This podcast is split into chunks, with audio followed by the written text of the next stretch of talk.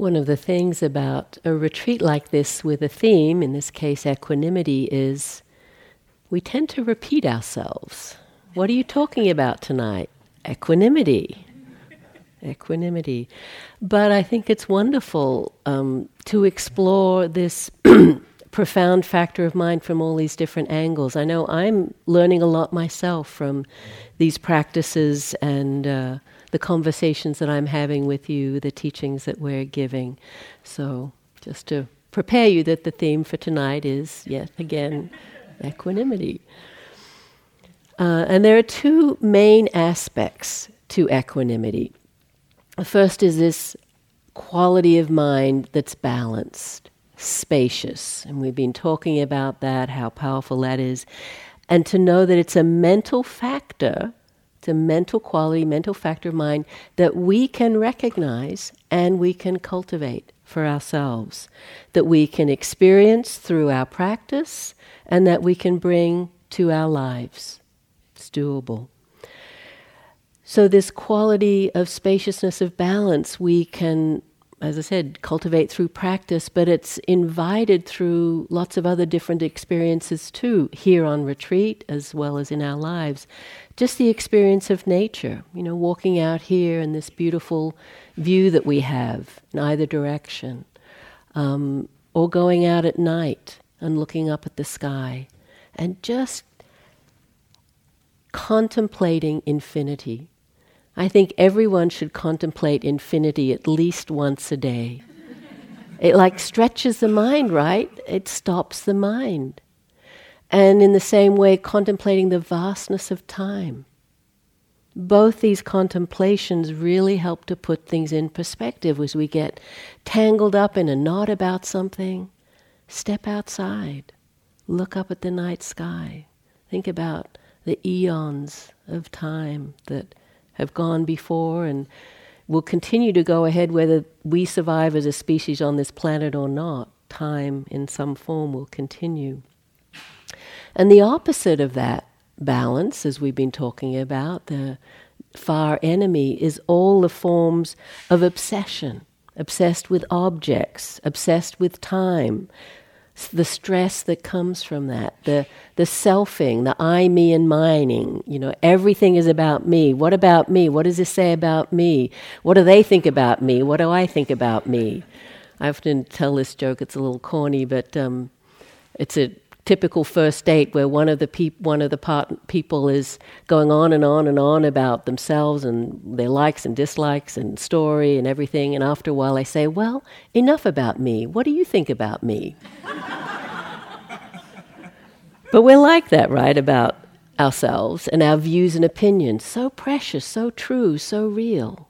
And when we're caught in our reactivity, this is the opposite. I had, again, just a small story um, about equanimity and lack thereof, uh, just, just days before this retreat. So, one day, a few days before the retreat, I was in my bathroom where there's a door to the outside. And on the base, just a bit like one of these doors, and on the base of that door was a giant spider, like you know, when you see a spider, you go, that's a big spider, you know, really big, hefty looking spider. But he was right on the door. So, with great equanimity, I opened the door, gave it a little like, and he just dropped off and ran away. We're both happy, right? Spider is happier outside. I'm happier. He, she is outside. It. Equanimity. A day later, I'm sitting on my couch and I noticed a little tickle on my arm. and I look down, there's a spider.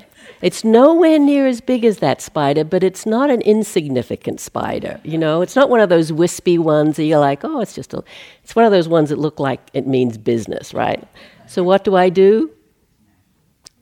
No, who said that? I screamed spider. But what happens then? I jump up, the spider's not on my arm. Where is it? You know, is it down my shirt? Is it back on the couch so when I sit down it'll come up again? Luckily, I stand up and I'm like, ah! and I'm normally not squeamish, but spiders, you know. Mm. Um, But luckily, I see it on the floor, but it's going under the couch, so it's obviously still inside. Such a different reaction. Why? Because it's me, right? I don't think that spider was going to do me any harm. I come from Australia. We have deadly spiders. But I don't think this, this was not one of them. I don't even know whether it would have bitten me, but just that reactivity. Both of us are unhappy, right? The spider's unhappy, I'm unhappy because it's me, it's my arm. If I had been able to go, oh, spider, and carry my arm outside, you know, same as a spider on the door, we'd both be happy. But we see how instantly the mind leads him to react when it's identified with self, when it's fixated on this. So, that's the mental factor of equanimity, present or absent. But then the other really important um, understanding of equanimity is aligning with the Dhamma, the way things are. This word Dhamma, I think we I explained it a bit our first night together. It means the law, the truth, the teachings of the Buddha, but really reality, the way things are. And in this context, it means karma. Karma is reality. This is the way things are. This is how things are right now. So these two uh, aspects that are important in developing equanimity. And they're brought together in this beautiful saying by Padmasambhava, who was a great Tibetan sage. He said, My view is as vast as the sky. And by his view, he means his understanding of the nature of mind. My view is as vast as the sky. But my actions and respect for the laws of karma are as fine as a grain of tsampa flour, fine as a grain of flour. My view is as vast as the sky, yet my attention to the law of karma, law of cause and effect, as fine as fine can be. We need to bring both of these understandings, develop both of these to fully develop equanimity. So tonight I'm going to be talking about karma, understanding karma. And just start by a little um, language. Um, most of us are used to hearing Sanskrit in Buddhist teachings, in yoga teachings, and there the words often have an R in them, and I'm Australian, so I have to practice this. Dharma. Dharma. And in Pali, which is a language the Buddha's teachings were written down in, and this tradition is based on, uh, it's Dhamma with a double M. And it's the same with karma. Karma is Sanskrit, kamma is Pali. So I'll tend to use the Pali because that's what I'm more familiar with, but just so you know, they're the same word. And this teaching is one of the most misunderstood in uh, Buddhism. It became kind of widely used in the 60s through the hippies and the Beatles, you know, instant karma's going to get you. And it was kind of like a retribution, right? You get what you deserve, instant karma. You get that payback. And I hear people even now really misunderstanding and misusing uh, these teachings. When they say something to someone who's got some illness like cancer or whatever, oh, you got cancer because you needed to learn something about it. This is not how this teaching should be understood. This is not true. Um, or you did something bad, therefore you're having this suffering now. I was speaking to someone today and she gave me this great phrase that's metaphysical malpractice. I love that. Thank you for sharing that.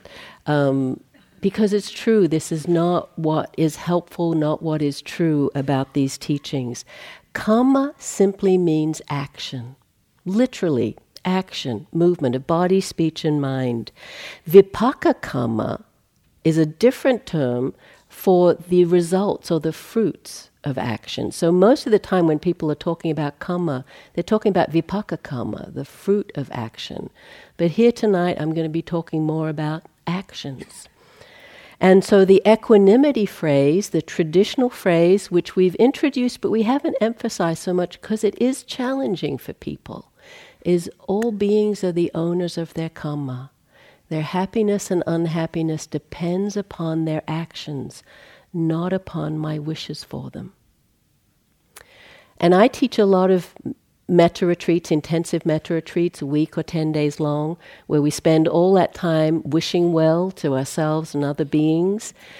And we teach all of the other Brahma Viharas, and we get to equanimity and offer this phrase, and there's always someone, and probably many people, who go, What do you mean? Your happiness and unhappiness not upon depends upon your actions, not upon my wishes. I've just spent a week wishing well, and you're telling me it doesn't mean anything? Well, in some way it doesn't, because what it's pointing to is what's true about metta and all the Brahma Viharas. We're not looking to influence someone else's experience. We're looking to transform our minds and hearts and their capacity for well wishing or compassion or joy or equanimity. This is really important to get. Even more so for the equanimity practice, because as we've been emphasizing, not sending in sending equanimity. In metta, we really are sending for when we're doing it for other people. We're sending these well wishes, but to transform our own minds and hearts. In karma, we're really not sending anything. We're understanding for ourselves this great law of karma. The Buddha said about karma, it was one of the four imponderables. He said, if you try to figure it out, it will drive you crazy. So I say that quite early up front. Don't try to figure it out. And don't, if this is new for you, don't even try to figure out what I'm saying tonight. These teachings are broad and deep. And I can only touch the surface of them as best I am able to convey them. So, between that ser- series of po- po- potentials for misunderstanding, just, you know, take in what seems interesting or useful and just let the rest go. But I do think you need to know that this teaching is central to what the Buddha taught. He taught, talked about it over and over again hundreds of suttas, either directly about or referencing this teaching in different forms. And it's woven into, again, many of his central teachings. All of his teachings on sila or ethical conduct, the um, precepts that we've taken a number of times, this is all underpinned by understanding the law of karma. Even teachings that don't seem like they would fit, like anatta, the teaching of not self, that there's nothing solid, enduring, permanent here. It's like, well, how do those two go together? Goes together with the law of karma, the teaching on karma. In Buddhist cosmology, the Buddha talked constantly about rebirth and different realms. I think I've mentioned at different times the different realms.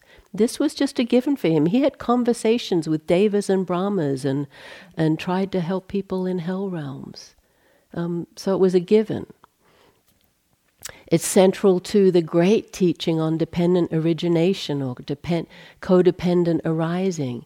This brilliant teaching with the 12 links um, that at its heart is about the law of cause and effect, conditionality, which is again what karma is about.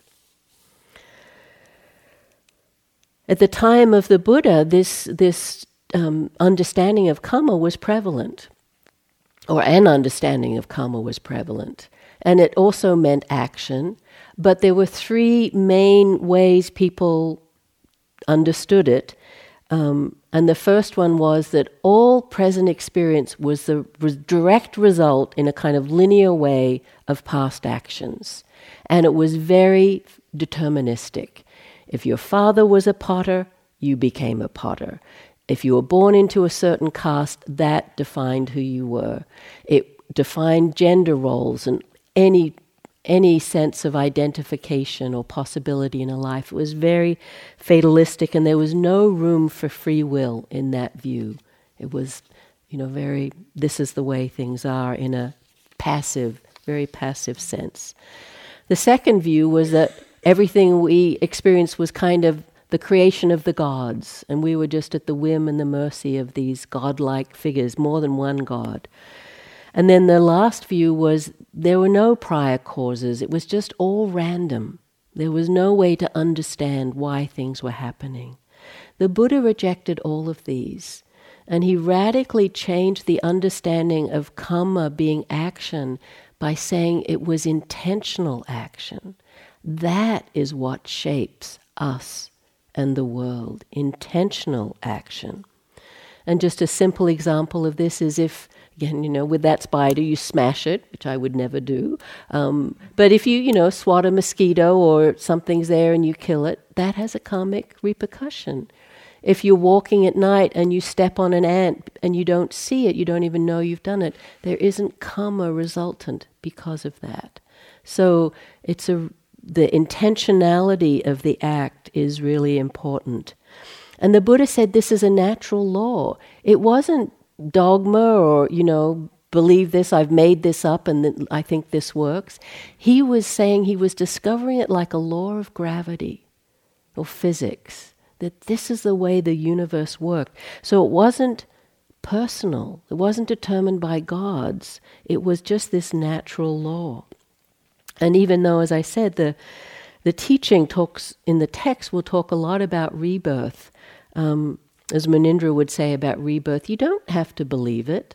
Doesn't matter whether you believe it. It's true, but you don't have to believe it. Um, but we can see in this very life this unfolding of birth and rebirth, birth and death. You know, all of the identities we take up, even in a day, of a tired person or a awake person, of a good meditator or a bad meditator. I've got this, or I don't have a clue what's going on here. And we can take those up, right, and, and live out of them as though they're solid and in, lasting. Identities as being a mother or a daughter, being sick or strong and healthy.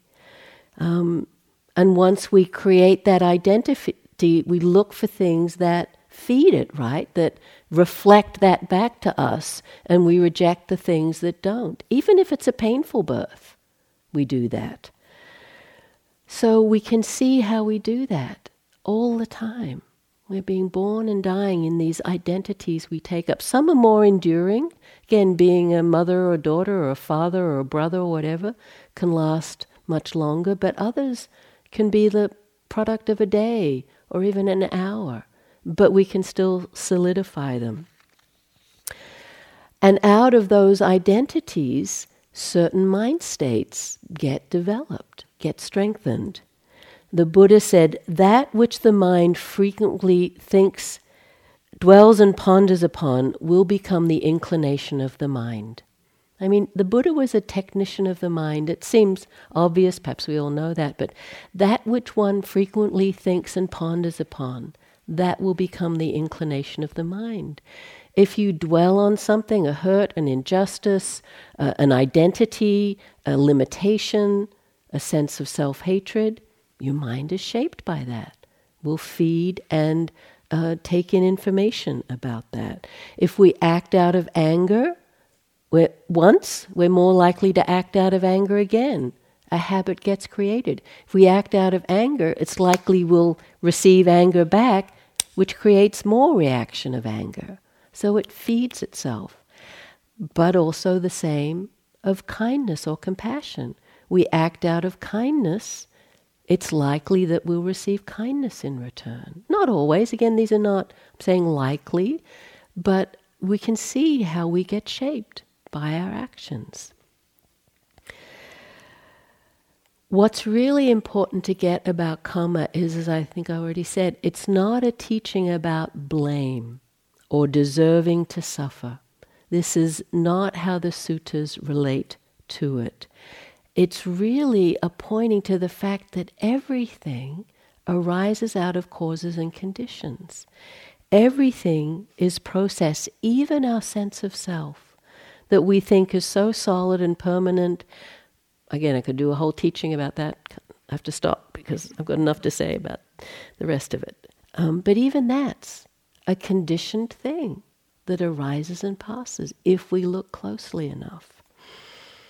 So, this great teaching on dependent origination, um, it's 12 links that describe the process we go through over and over again, f- starting with ignorance to getting lost in craving and out of the craving, again, creating the sense of self. With every self, there's a death, there's old age, sickness, and death, which is a shorthand for suffering. And unless something changes, we get caught in that cycle. It's called the wheel of samsara, the cyclic wheel of samsara. And there's not just one wheel going.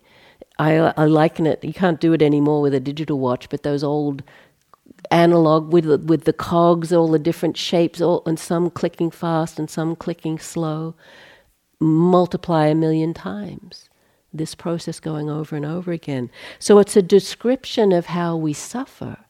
But with all of the Buddha's teachings, every teaching about suffering is also a teaching about freedom. If we understand how these links work, anywhere along that link, before we get to suffering, we can change that cycle and even completely stop, uproot that particular cycle of suffering. So even in that, you know, tendency, there's a, the process is. Um, it's said that the main place we can interrupt the cycle is at this point of contact where something arises. Again, in Buddhism, contact is at any of the six sense doors so physical, uh, touch, sight, sound, smell, taste, and the mind, hearing, whatever, and the mind, so emotions. Um, if when something arises, oh, every time something arises, it has what we call Vedana, a feeling tone associated with it, a pleasant, unpleasant, or neutral. It's a very simple way of understanding what's happening. If we're able to be with what's happening, connect to what's happening, be mindful, whatever it is, large or small, in meditation outside, and just stay there, suffering doesn't come. But most of us, if something's pleasant, what do we do? Grasp. If something's unpleasant, what do we do? Push away. If something's neutral, neither pleasant nor unpleasant, we get lost, we space out, we disconnect, or we look for the next hit. We look for the next thing because that wasn't interesting enough. Once we're in that reactivity, Buddha's term is tanha or craving, and it includes those craving and aversion and delusion. From there, we go to clinging. I want to hold on to this. I want to, and even in the pushing away of something, to push something away, what do we have to do? We have to pick it up. We have to pick it up. So um, we go it, it goes to further and further solidification until we become the person who owns who wants who has who is and now it's mine and you can't have it there's not enough to go around or whatever relationship we have to that particular thing or it's mine look at my look what i have you know whatever it is that we do with that but eventually I don't actually like this thing that much, but um, it becomes not mine, right? At some point, this will break. I'll leave Spirit Rock. It's not mine anymore. There's loss. Every birth, every taking up of experience has a death. With death is suffering. If we can just stay with that contact and the knowing of that and the Vedana of the knowing of that, that whole cycle doesn't have to um, move along. But as I said, anywhere on that sequence, we can shift and change. So, you know, I know that's a very condensed version of a deep and profound teaching, but just to give a sense of, again, with mindfulness, knowing what's happening, these shifts are possible. Because we start to see and understand that our lives are shaped by our choices.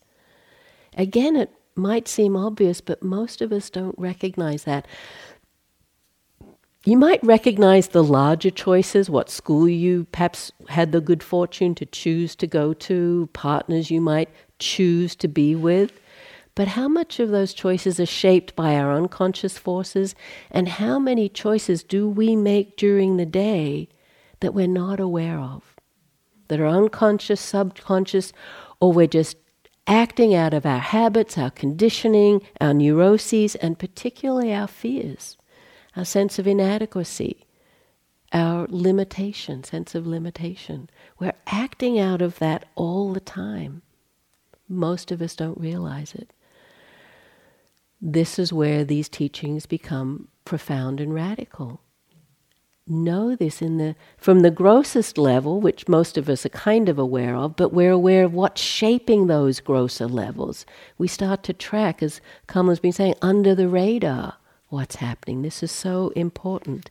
When we add mindfulness and wisdom to this mix, to understanding of karma, everything changes. We're not just the helpless victims repeating our old habit patterns and sort of looking around going, how did I get here again? You know, why did I end up in this kind of relationship? Why am I having this same argument with my sister? We start to understand.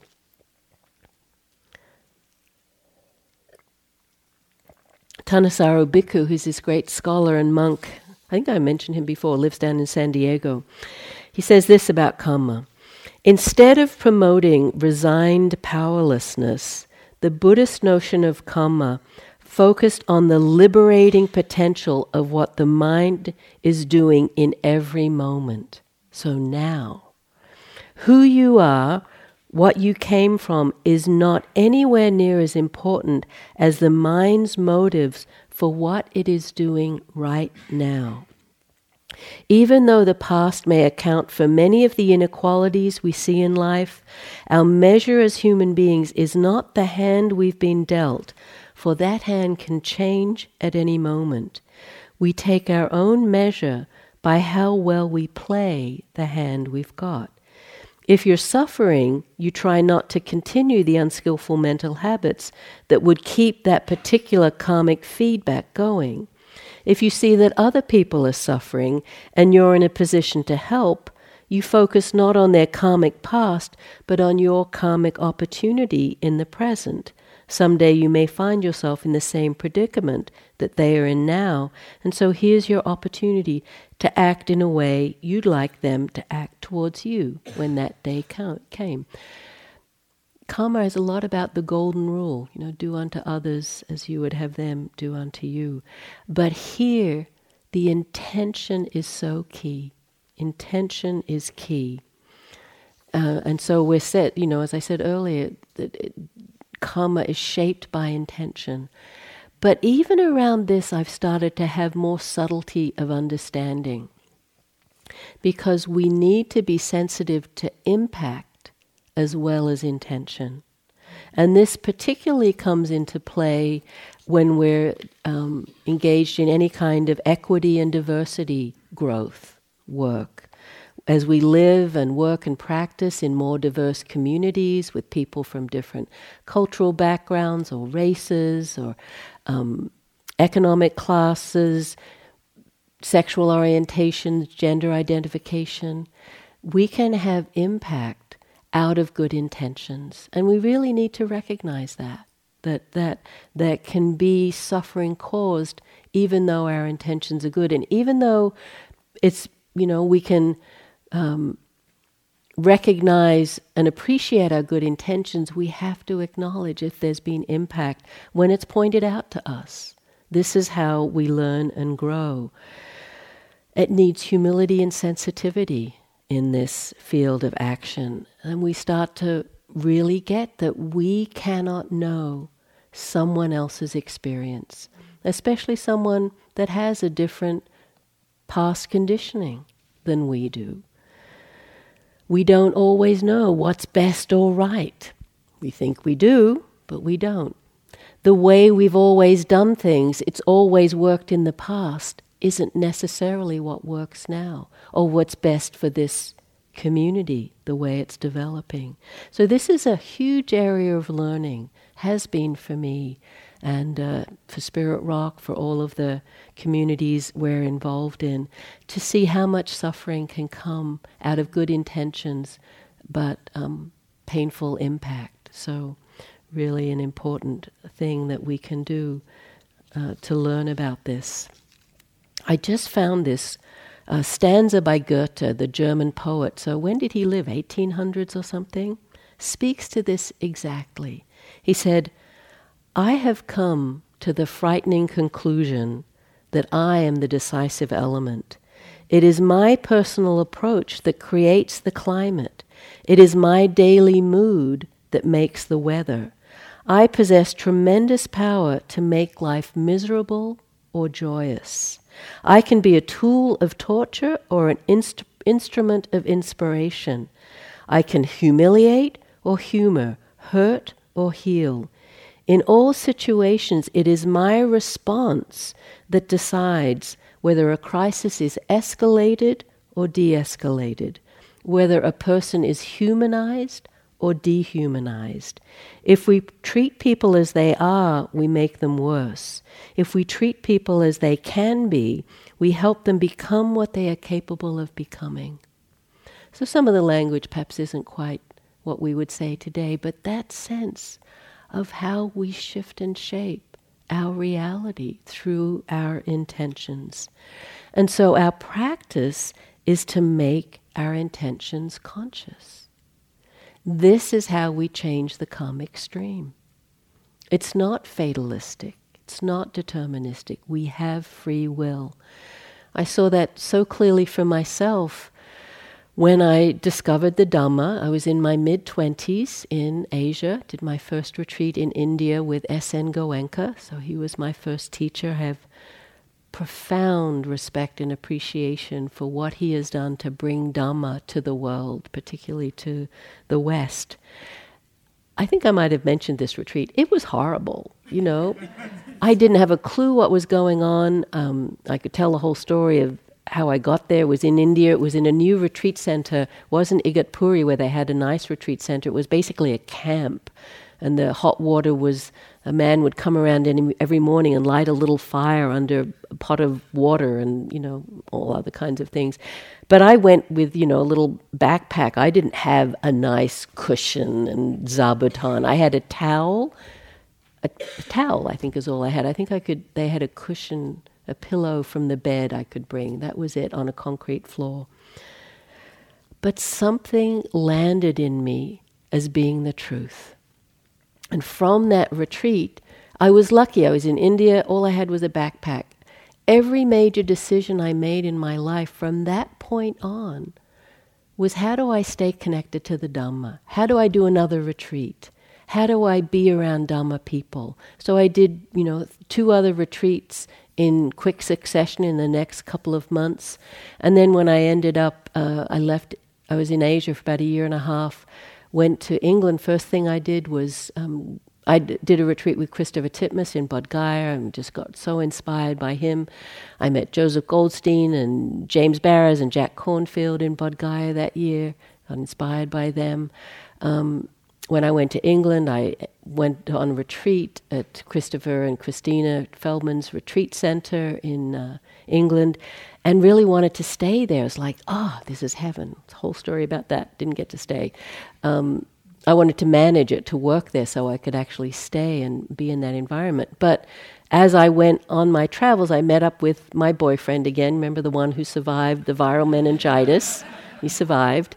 Um, and we met up again. And again, he wanted to travel far afield. He wanted to go, you know, like to Eastern Europe. To, we traveled through, you know, Switzerland and Germany and places like that. He went, no, further. I got this letter as we were about to make that journey further east that said, you can come now and be a retreat manager. And I just said goodbye. I did. I said, the relationship wasn't great. But you know, we'd been together many years, and I'd actually left him to go to Asia, and then, he, I don't need to go into the whole story. But I did. I said goodbye, and he said, You don't want to see Italy? You don't want to see Czechoslovakia? I said, No, I want to go to be in this retreat center. And from managing that retreat center, um, I met my future husband, Guy Armstrong. He was a yogi there. We didn't get in relationship with him, but I met him there. And from those connections, I got invited to help start a meditation community, Sharpham community, in this beautiful area of England. And Guy and I, my husband, future, were the first two people to move in. And from that, and actually, even before I as I was making this decision to join this community, I was w- traveling with another woman friend, and she wanted to go to Ireland. And we were already in Wales, staying with some people, and she's, let's go to Ireland. And I, I got again this opportunity to go, and I said, no, bye. You know, and again, I felt bad. She had to go on her own, but it was so important to me to be in a Dharma community. And my whole life was shaped by, has been shaped to this day by those decisions. So, best decisions I ever made, power of conscious intention of what was valuable, what was important. I said uh, the other night, I paraphrased what the Buddha said about it's possible to shift this karmic stream. Here is what he literally said Abandon what is unskillful, monks.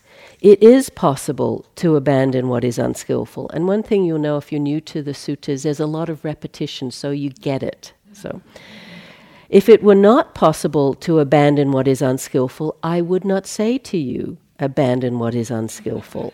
But because it is possible to abandon what is unskillful, I say to you, abandon what is unskillful. If this abandoning of what is unskillful were conducive to harm and suffering, I would not say to you, abandon what is unskillful.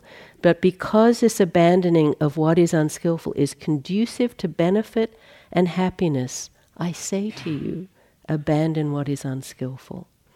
Develop what is skillful, monks. It's possible to develop what is skillful. If it were not possible to develop what is skillful, I would not say to you, develop what is skillful. If this development of what is skillful were conducive to harm and suffering, I would not say to you, develop what is skillful. But because this development of what is skillful is conducive to benefit and happiness, I say to you, develop what is skillful. He's saying we can do it, it's possible. So, what is skillful? What does the Buddha say leads to well being, leads to shifting the karmic stream in a positive direction? I'm going to skip that one. There's a sutta in the Majjhima Nikaya middle length discourses where he talks about the roots of the unskillful.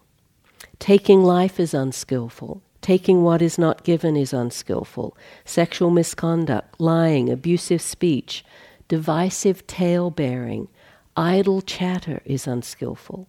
Covetousness, all of these he's repeating. I'm, there's parentheses here, so no, ellipses, that's what ellipses. Covetousness, malevolence, wrong views are unskillful. These things are termed unskillful. And what are the roots of the unskillful, meaning what causes them? Greed, aversion, delusion. These are the kilesas, the torments of mind. These are the roots. What is the skillful? The opposite. Abstaining from taking life is skillful. Abstaining from taking what is not given. Abstaining from sexual misconduct, from lying, from abusive speech. These things are termed skillful. And it, uh, one of the things I've understood is that in the Pali language, these texts written down in, when they use the negative, to abstaining from, um, included in that is the positive. So abstaining from taking what is not given is not stealing, and that implies generosity. Um, what are the roots of skillful? Non greed, non aversion, non delusion, non greed is also generosity. Non aversion is metta. Non delusion is wisdom. These are the roots of the skillful. So, this might just seem like a list of do's and don'ts, sort of like Ten Commandments, but they're not. They're a prescription for happiness. They're the Buddhist path to happiness and well being. The Buddha lays it out for us. And we start to see that it's possible to make choices that bring more happiness into our lives and others' lives. Actually, I'm just reminded on that first retreat, the insight that I had that was so revolutionary for me, you know, this truth that I saw, this possibility really, was you mean to say it's possible that I can live in a way that I don't cause suffering to myself and to others? I did not fathom that that was possible. I thought we just went around banging into each other, and sometimes it worked, but most of the time it was just messy. And to hear someone say that something else was possible, That was radical, and I certainly wa- couldn't manifest it right then. But to even know it was possible was revolutionary to me. Kamala shared this poem uh, to, with me, was just appropriate for this talk. It's called. It's by William Stafford, and it's called "The Little Ways That Encourage Good Fortune." And you could say good karma. Wisdom is having things right in your life and knowing why. If you do not have the right things right in your life, you will be overwhelmed. You may be heroic, but you will not be wise. If you have things right in your life but do not know why, you are just lucky, and you will not move in the little ways that encourage good fortune, good karma, we could say, unless there's knowledge and wisdom of how these processes work. We will not continue to develop. We're just lucky. Some people are lucky, they're privileged, whatever. We want to be wise and know how this works. So, to know why, to know how, that's the job of mindfulness. That's what mindfulness can do. This sammasati that I spoke about the other night, wise or onward leading mindfulness, that, as I said, its natural functioning is to develop and deepen and nurture the wholesome and let go, abandon, diminish the unwholesome just through the clear seeing, just through the wisdom that it brings. And it's that one of the paradoxes of Buddhism is that we turn towards suffering to understand it and to find freedom. Uh, freedom and happiness isn't to be found by running as fast as we can. And another practice or another teaching that's an invitation to develop equanimity and a deep understanding of karma is what's known as the five subjects for daily recollection or frequent recollection. And these five are chanted daily in monasteries all over the world. Many people take them up as daily practices because they're so powerful. And these five subjects are I am of the nature to age, I have not gone beyond aging. I am of the nature to sicken, I have not gone beyond illness. I am of the nature to die. I have not gone beyond death. All that is beloved and pleasing to me, that I will be separated from. And lastly, the karma reflection. I am the owner of my karma. My happiness and unhappiness depends upon my actions, not upon my wishes. They're powerful reflections, and they're true. The first three are called the heavenly messengers. Their fourth one is a monastic, but the first three are what turned the Buddha in, onto his search for awakening. He said, How can people go around moving the check de- deck chairs on the Titanic? He didn't say that, obviously, but similar analogy, knowing that they're going to get old and die, they're going to get sick. How can you live knowing without facing that, without and he wanted to find freedom from that. He was so afraid of that. He wanted to find freedom for that, from that, and he realized the only way was to turn towards it.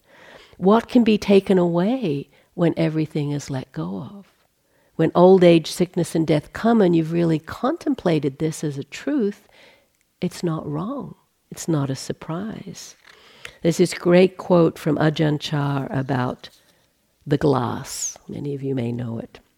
He says, You say, Don't break my glass. Can you prevent something that's breakable from breaking? If it doesn't break now, it will break later on. If you don't break it, someone else will. If someone else doesn't break it, one of the chickens will. The Buddha says to accept this. He penetrated the truth of these things, seeing that this glass is already broken. Whenever you use this glass, you should reflect that it's already broken. Do you understand this? The Buddha's understanding was like this he saw the broken glass within the unbroken one. Whenever its time is up, it will break. Develop this kind of understanding. Use this glass. Look after it until when one day, I won't do this, it slips out of your hand. Smash no problem. Why is there no problem? Because you saw its brokenness before it broke. And he's talking about a glass. We could apply that to everything. Everything we hold dear and precious, ourselves. Larry Rosenberg, uh, a great teacher at, um, in Cambridge, has written a book on these reflections called Living in the Light of Death. I highly recommend it. Um, so it's actually the turning towards and the bringing mindfulness to that is so powerful. Mark Epstein in the uh, Trauma of Everyday Life says if we don't understand what's happening to us, it leads to trauma. He said, We are all traumatized by life, by its unpredictability, its randomness, its lack of regard for our feelings and loss, the losses it brings. But the traumas of everyday life, if they do not destroy us, become bearable, even illuminating, if we learn to relate to them differently. This is what mindfulness, wisdom, and equanimity can do. Turn to these truths. This is the way things are. This is the law, the nature. And bring that spacious, balanced mind to that. So we started our week by taking the refuges. It seems a long time ago now, the refuges of Buddha Dhamma Sangha. And we've sat this week in this hall with these three great archetypes around us. This is Prajnaparamita. She's the mother of all Buddhas, the emanation of wisdom. At the back of the hall, we have Kuan Yin, who's the goddess of compassion in her posture of royal ease. She hears the 10,000 cries of joy and sorrow of the world. Her heart remains in balance, but she's always ready to act. And then here we have the Buddha. He holds both the wisdom and compassion, and the manifestation of that is the equanimity of the Buddha. These are the archetypal uh, possibilities for us that are manifesting in these rupas, we call them, forms. We're accessing that through these practices of the Brahma Viharas. They're archetypes, as we call them, the divine emotions, the highest emotions we as human beings the most divine emotions we can manifest. And these Brahmaviharas are the appropriate response to any situation we might find ourselves in. So, why so valuable to um, keep reflecting and cultivating them? So, just to reiterate about equanimity, equanimity is not static. It's when we're not sending it out.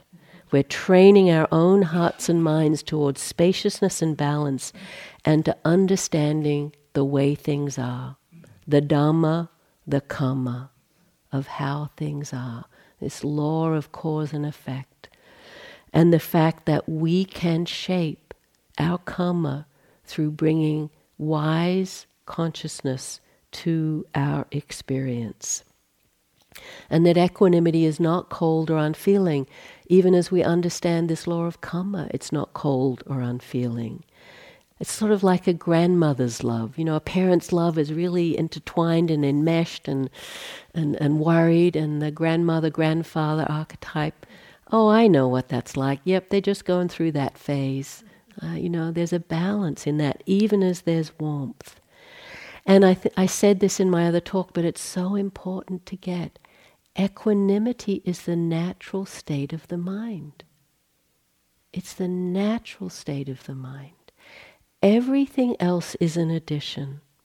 We might think, maybe for everyone else, not me, because that narrator, the commenter, is so persistent, so alive, so eh, eh, eh, our views and opinions, our ideas are so with us. But all of you have had a taste of the mind at rest. And just like we see when we take, you know, if we emptied this room of everything, what's left? Yes, the floor, the walls, the ceiling, but space, right? Space. The Tibetans say about the mind, it's intrinsically empty, naturally radiant, ceaselessly responsive. That's compassion, acting out of this wise, empty mind. It's not unfeeling, it's compassionate. Once we know this for ourselves, it changes how we relate to our mind. And it, it's, the mind is then not a problem, but has enormous potential because we can shape our karmic stream by bringing mindfulness and careful attention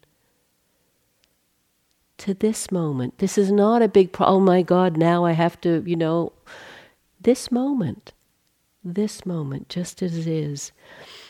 And we see we can train the mind and heart. These Brahmavihara practices show us through inclining the mind, filling the mind with metta or compassion, or inclining it to equanimity over and over again. This is how things are right now. May I accept that this is how things are right now? We can shape our karmic mind stream, and that's the important thing. Whatever's gone before, we don't need to figure out or judge or blame ourselves. Not helpful. As, as Gil Fronsdal says about karma, we're not to blame, but we're responsible. Responsible as in shepherding now this life force, this life stream and also how we relate to others, to the world. We're not separate.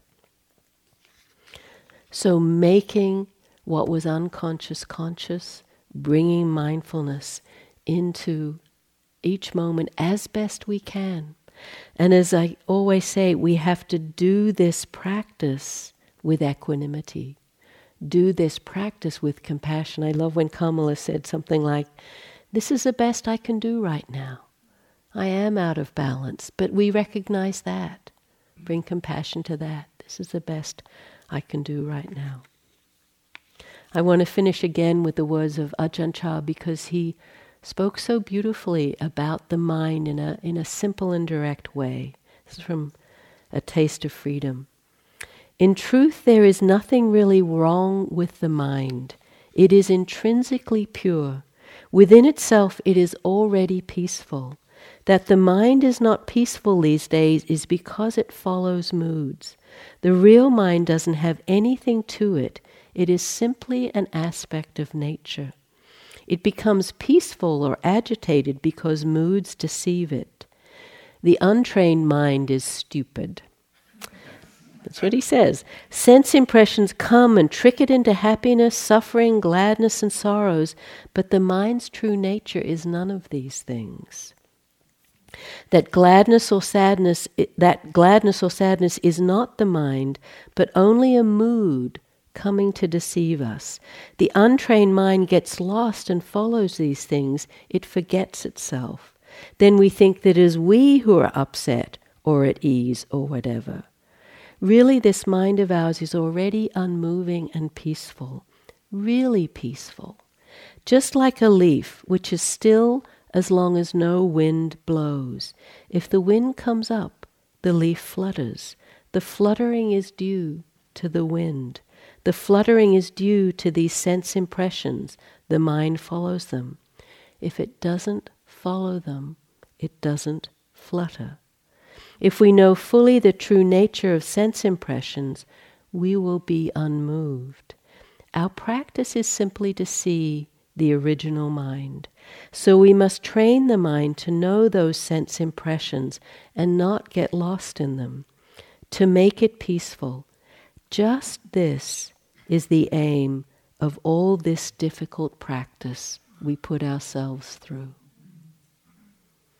So let's let the words settle into silence and the still and natural mind.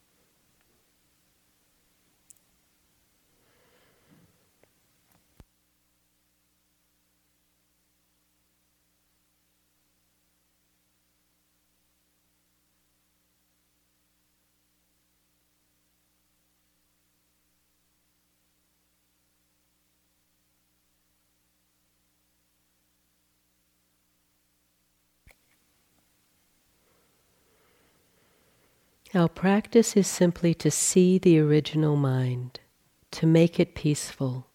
Just this is the aim of all this difficult practice we put ourselves through.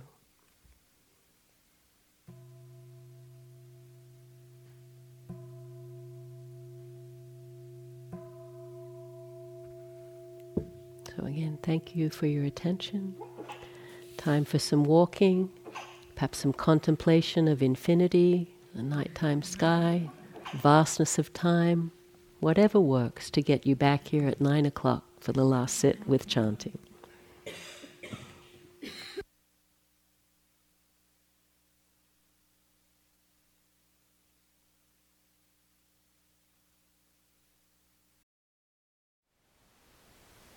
Thank you for listening. To learn how you can support the teachers and Dharma Seed, please visit dharmaseed.org slash donate.